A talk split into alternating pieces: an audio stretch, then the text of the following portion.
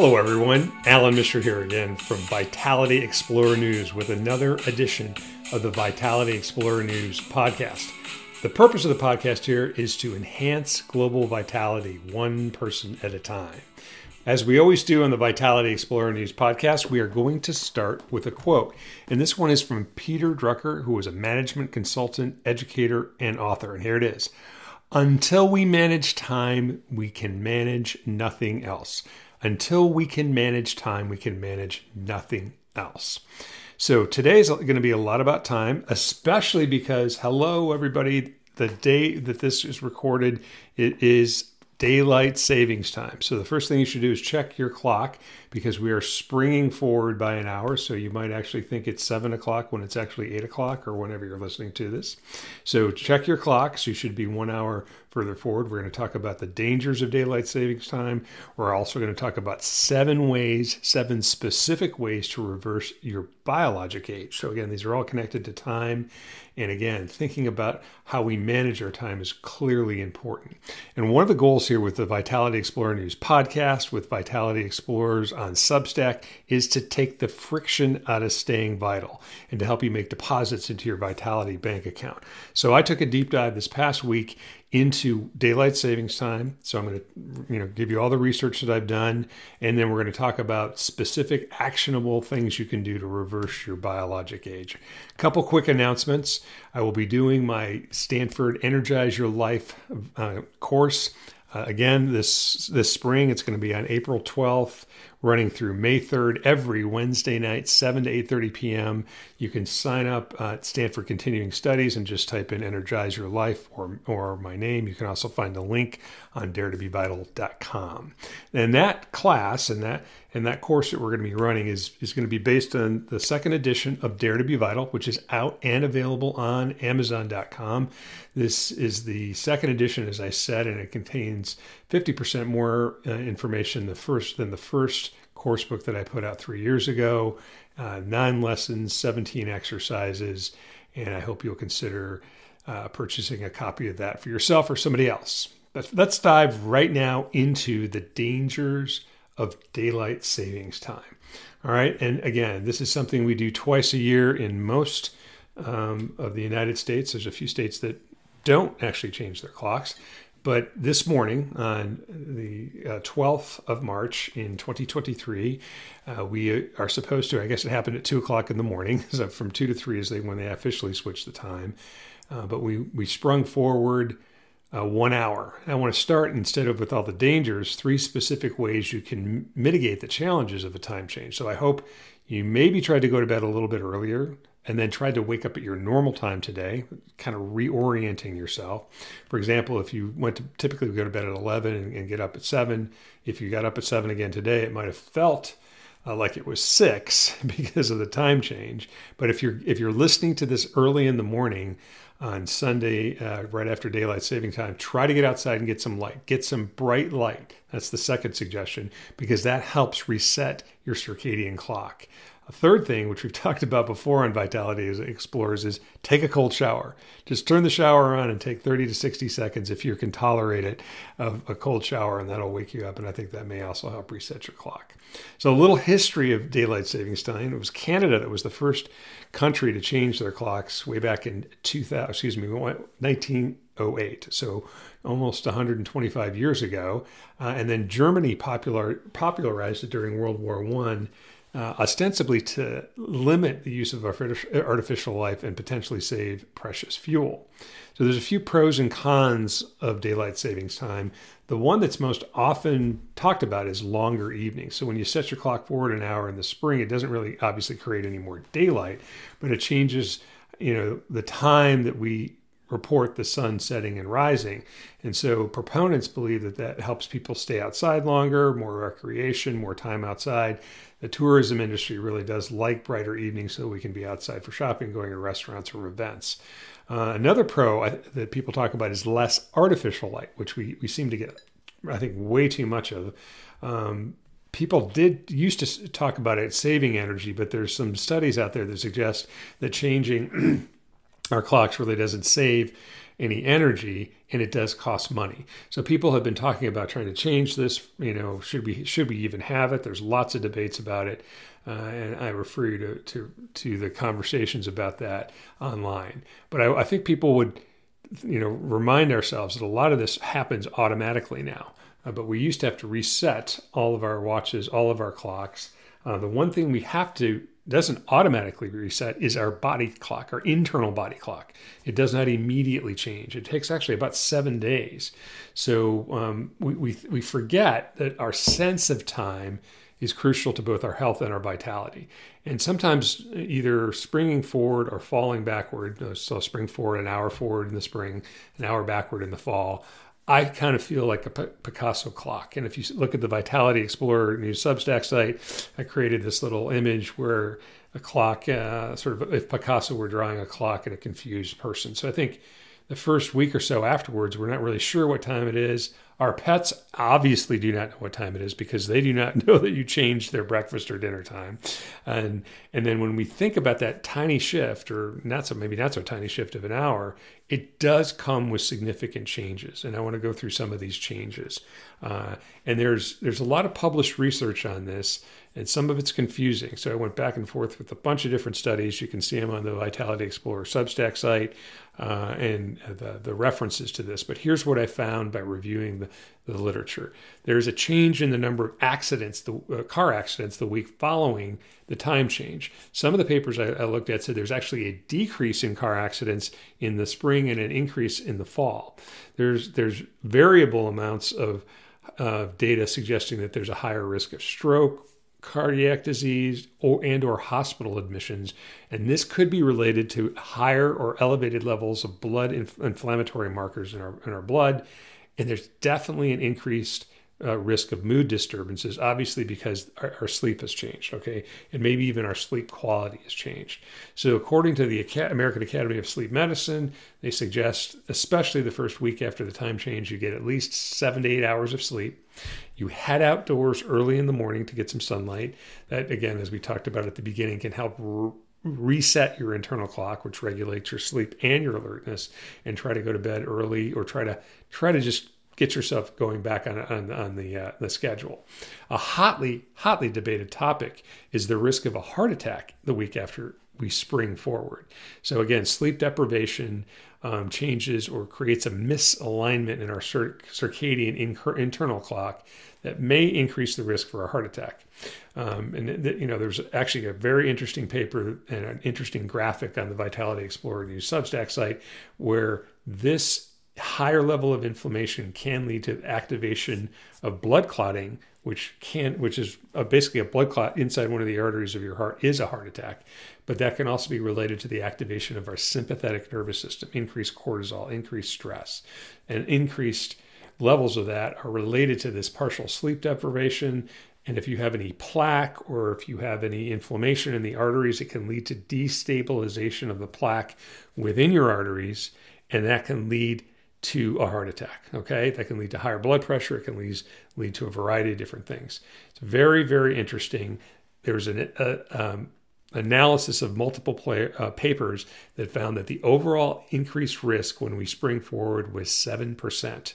Okay, now that's not a massive increase, but it's certainly more than zero, right? So if you are at risk for having something like a heart attack and you have anything like chest pain, obviously, regardless of what time of the year it is, seek attention or dial 911. Another interesting bit of research I found is that there's a specific difference between what we would call early birds or night owls and how we adjust to the daylight savings time. So there's literally differences, genetic differences, which we call early birds. They're called early chronotypes, and night owls are called the late chronotypes. And the night owls have a much longer mismatch in their circadian rhythm. So there's actually a longer period of time it takes them to transition after the change of just an hour. So not everybody's the same. There's some risks associated, but I think how we adjust to a simple 1 hour time shift is really fascinating. It can be related to our genetics. It can be related to our risk of heart or cardiovascular disease. It can be related to driving a car or operating machinery or things like that. So this coming week, starting today, be careful how you drive, pay attention to any physical warnings such as chest pain, and give yourself a break, because we all might be a little bit moodier, and give those people around you a little bit of a break because of the change in the time. And I also agree with this idea of getting outside and trying to use that extra time you have later in the day to get outside and do something active. We've talked about this many times. 10, 15 minutes of time per day is a minimum that you should be exercising. And if you have time at the end of your day to take your dog for a walk, to go out with a friend or a spouse or a colleague for a walk, do that. That will be helpful. And that's going to perfectly segue into our second component of our discussion here on Vitality Explorer News and the podcast today, and that's 7 specific ways to reverse your biologic age. Now, we've talked about this a couple times previously on the podcast, but I think I want to start with a question, and that is, do you want to look or feel younger, or do you want to age more slowly? Now, some people who are really, really young, they want to be in their 20s, or if they're teenagers, they want to be adults. But for most of us, we want to look or feel younger, and we certainly would like to age slower. And here's some awesome good news. Science has uncovered some specific actionable ways you can actually slow down or maybe even reverse your biologic clock.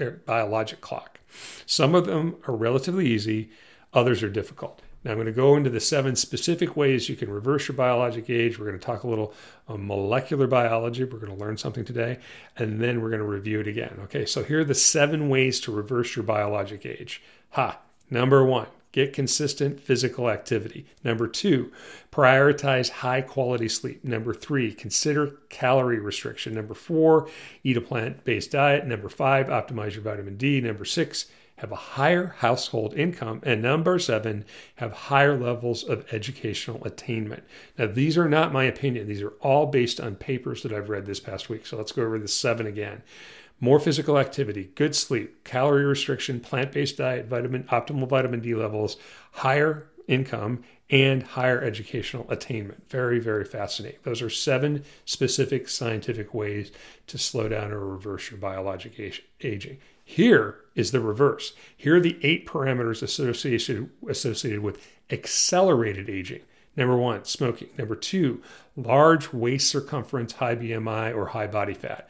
Number 3, high alcohol intake. Number 4, high C-reactive protein, and that's a measurement of inflammation in your body. Number 5, experience depression. Number 6, having poor lung function. And number 7, low household income. Number 8, low level of education. All right, again, check out the Vitality Explorer News Substack site. You can see all the references I read to get to these 7 ways to lower your biologic age and 8 ways that can accelerate your biologic aging. Well, what is that? What are we talking about when we're talking about a biologic age versus a chronologic age? And I think chronologic age is obviously easy to understand. That's just the number of years you are old, okay? The number of years since you were born. Biologic age is vigorously debated in the scientific literature, but I'm going to try and give you a kind of an understanding of what people are talking about. Initially, people looked at variables like your visual test, fitness evaluation, and certain blood chemistry markers. But newer techniques are looking at a lot more variables and how our genes respond to molecules that surround them, or the molecules that surround our DNA. And that is called epigenetics. And this is an emerging tool used by researchers all over the world to estimate our biologic age. So I'll go slow, but we're going to learn a little bit of biology here, a little bit of molecular biology. Epigenetics is the study of molecules that are on or around the double helix of our DNA. So think of these 2 twisting ladders that are our DNA, and there are little molecules, little things called methyl groups on the outside of our DNA, and this is called your methylation status, that can help predict aging and how quickly you age. And again, there's a graphic on the Vitality Explorer News Substack site to check it out. But it turns out whether or not you have one of these specific epigenetic markers, these methyl groups attached to your DNA, can partially predict your biologic age. All right, that's it. No more organic or organic chemistry or molecular biology. But just think of your DNA as your DNA is fixed, but how it responds or how it actually produces proteins is not fixed, and it's regulated by these sort of, if you want to think of them as valves or on-off switches that are on or around the DNA. Okay, now we don't have to remember anymore, but think about this. The findings from one study found that, quote, our findings provide novel quantitative evidence on modifiable causal risk factors for accelerated epigenetic aging, suggesting promising interventions to target against age-related morbidity and improving healthy longevity. Okay, this comes from a study called The Genetic Evidence for Causal Effects of Socioeconomic, Lifestyle, and Cardiometabolic Factors on Epigenetic Age Acceleration. And that was just published this year. They utilized two different biologic clocks, one called PhenoAge and the other one called GrimAge. Again, you can see all the details on the Substack site. But here's what they found were the top 9 factors in this particular paper. And we talked a little bit about that before. Smoking, waist circumference. I think I spelled it wrong on the site. It should be, instead of W-A-I-S-T-E, it should be W-A-I-S-T. A little error on the website from which I'm reading right now. Anyway, alcohol, body fat, BMI, daytime napping, C-reactive protein, and type 2 diabetes. So what's interesting about that particular paper is that 5 out of 9 of the parameters are connected to our diet and our weight. And then the 3 factors they found in this particular paper with slower biologic aging or sleep duration, household income, and educational attainment.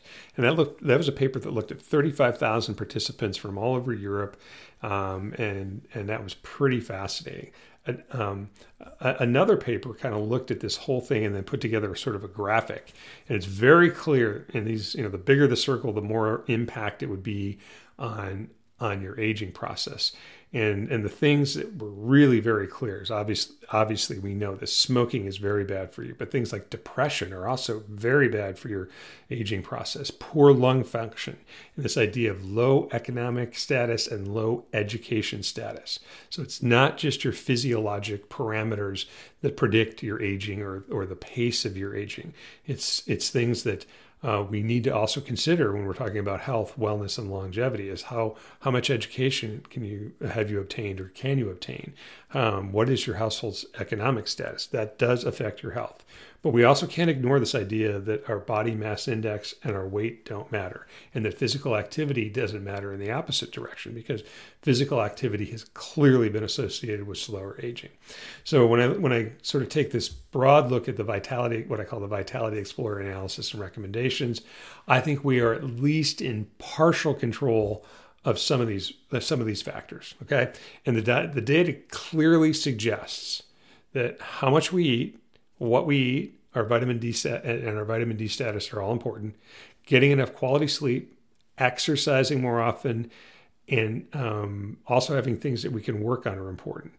And optimizing these modifiable factors can slow down or reverse aging. Again, that's not my opinion. That's based on multiple pieces of peer-reviewed published data, and the other things we can do to avoid excessive or accelerating our aging process, of course, is avoiding smoking and or excessive alcohol consumption. The ones that I can't wrap my head around very well, because it's not my area of expertise, is our financial and educational status.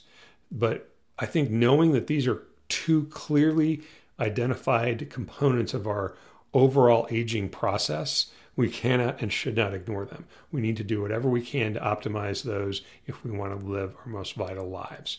They're much more complicated than things like just getting more exercise or getting a little bit more sleep. I will leave it to the experts in those two areas to give us suggestions about how to do that. I still think we're missing some components of the entire overall picture here, and that's the epigenetic value of social and spiritual connection. Okay, so we talked a lot about things like, smoking, alcohol, weight, diet, and education and finances, but we didn't talk about the epigenetics of social and or spiritual connection.